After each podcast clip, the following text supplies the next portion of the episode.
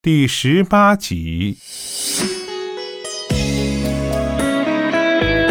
在记忆中，渐渐的样子活了起来。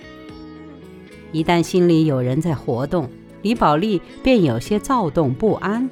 几天下来，李宝莉的眼睛里起了血丝。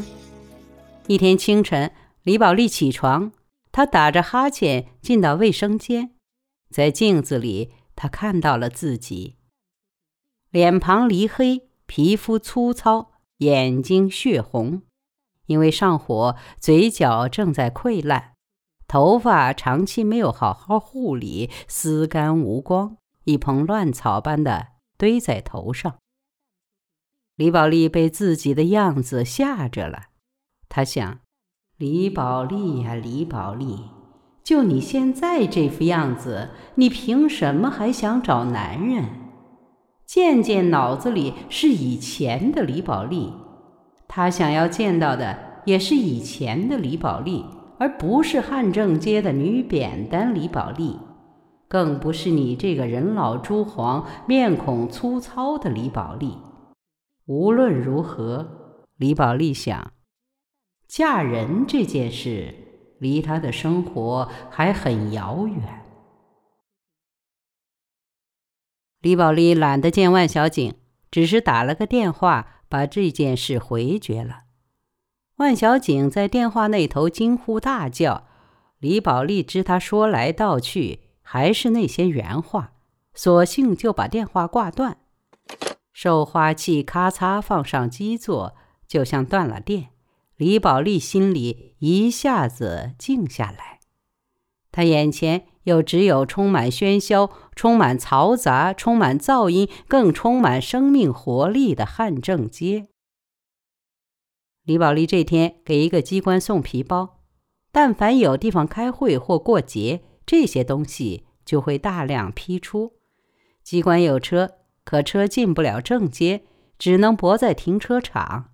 李宝莉的事儿就是把这些批发出的皮包送到车上去。送货的距离不远，东西也不重，再加上机关买东西不像客商，几分几毛也抠得厉害。钱是公家的，购物者出手便也大方。李宝莉最喜欢接这样的活儿。李宝莉将四纸箱皮包分成两堆捆好，扁担一头挑两箱，很均匀，落在肩上也就很舒服。李宝莉在捆箱子时，何嫂也挑了几个纸箱，吭哧吭哧从她面前走过。她个头矮。人几乎快压缩了，却一副健步如飞的架势。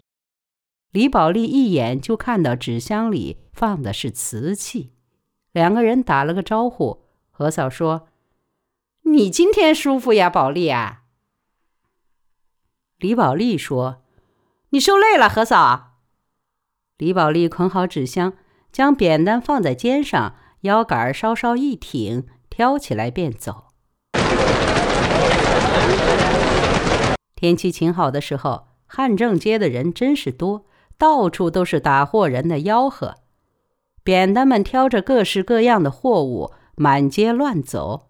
李宝莉一边喊着闪开，一边快步冲出人堆，行到停车场交货拿钱。李宝莉正准备回到市场再寻客户，不料走到立交桥下，突然听到尖锐的叫声和杂七杂八的喧闹。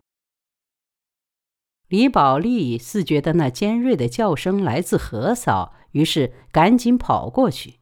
一看，果然何嫂被几个地痞一样的人围着，她正尖叫着辩解什么。李宝莉冲进去，站在何嫂的旁边，说：“怎么了？出什么事儿了？”一个歪脑袋的男人说：“你少管闲事。”何嫂说：“宝莉，你赶紧走，我刚才被车撞了一下。”打了他们的碗，他们要我赔。李宝莉说：“赔就是了，闹个什么？”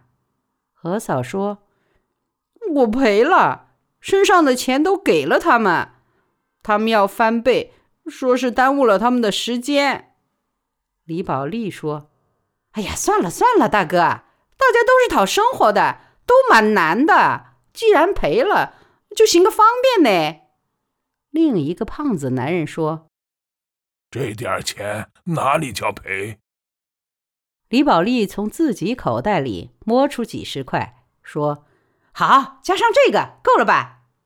歪头男人说：“才几十块呀，赔哈欠呀，两百块还差不多。”何嫂说：“我就只有这些，你们想怎么样，看着办。”歪头男人说：“兄弟们，这个女人说我们想怎么样，看着办，你们说怎么办？”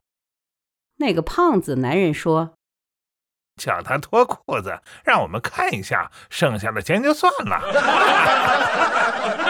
”几个男人大声起哄的笑了开来。歪头男人又望着李宝莉说：“这个嫂子标致些，如果也想脱，这几十块钱我们就不要了。”李宝莉被声声淫笑。急得心头火起，他想：我事事忍，处处忍，今天撞到你们几个流氓，我也忍。李宝莉想到此，大喊一声：“放你妈的屁！”扬起手，一巴掌就甩到歪头男人的脸上。几个男人惊炸起来，只听得有人喊：“他还敢打人，打死他！”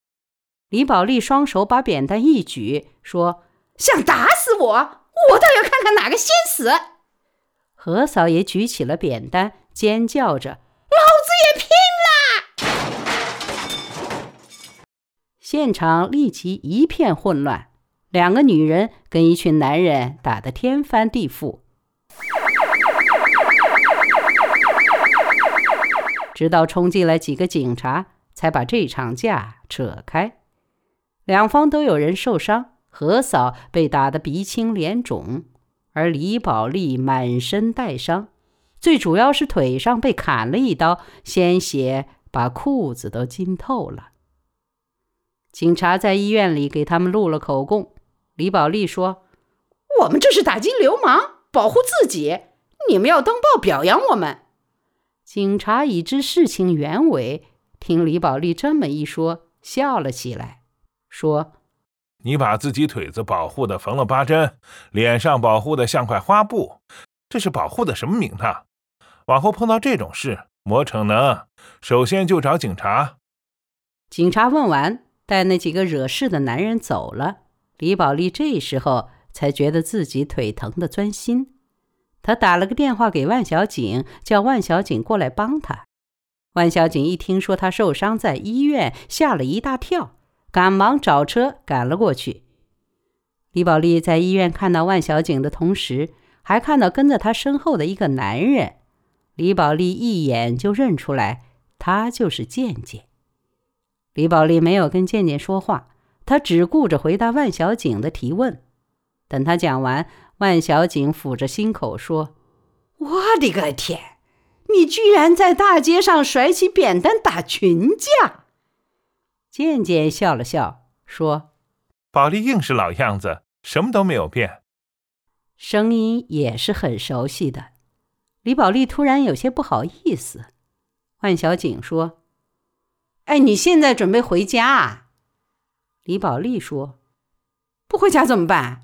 这几天什么事都做不成了。”万小景说：“哎，你回去了，腿子不能动，哪个来招呼你啊？”我看你干脆住到我那里，我屋里嘛，反正有保姆。李宝莉说：“那怎么行啊？”万小景说：“怎么不行啊？我那口子反正十天半月难得回来一趟，就算回来了也没得关系。他晓得你跟我两个比姊妹还亲呢。”健健也说：“是的，你屋里老的老，小的小。”自己刚刚顾得了自己，哪个有能力招呼你？打个电话回去说一声，实话实说，你在小景这里养伤就行了。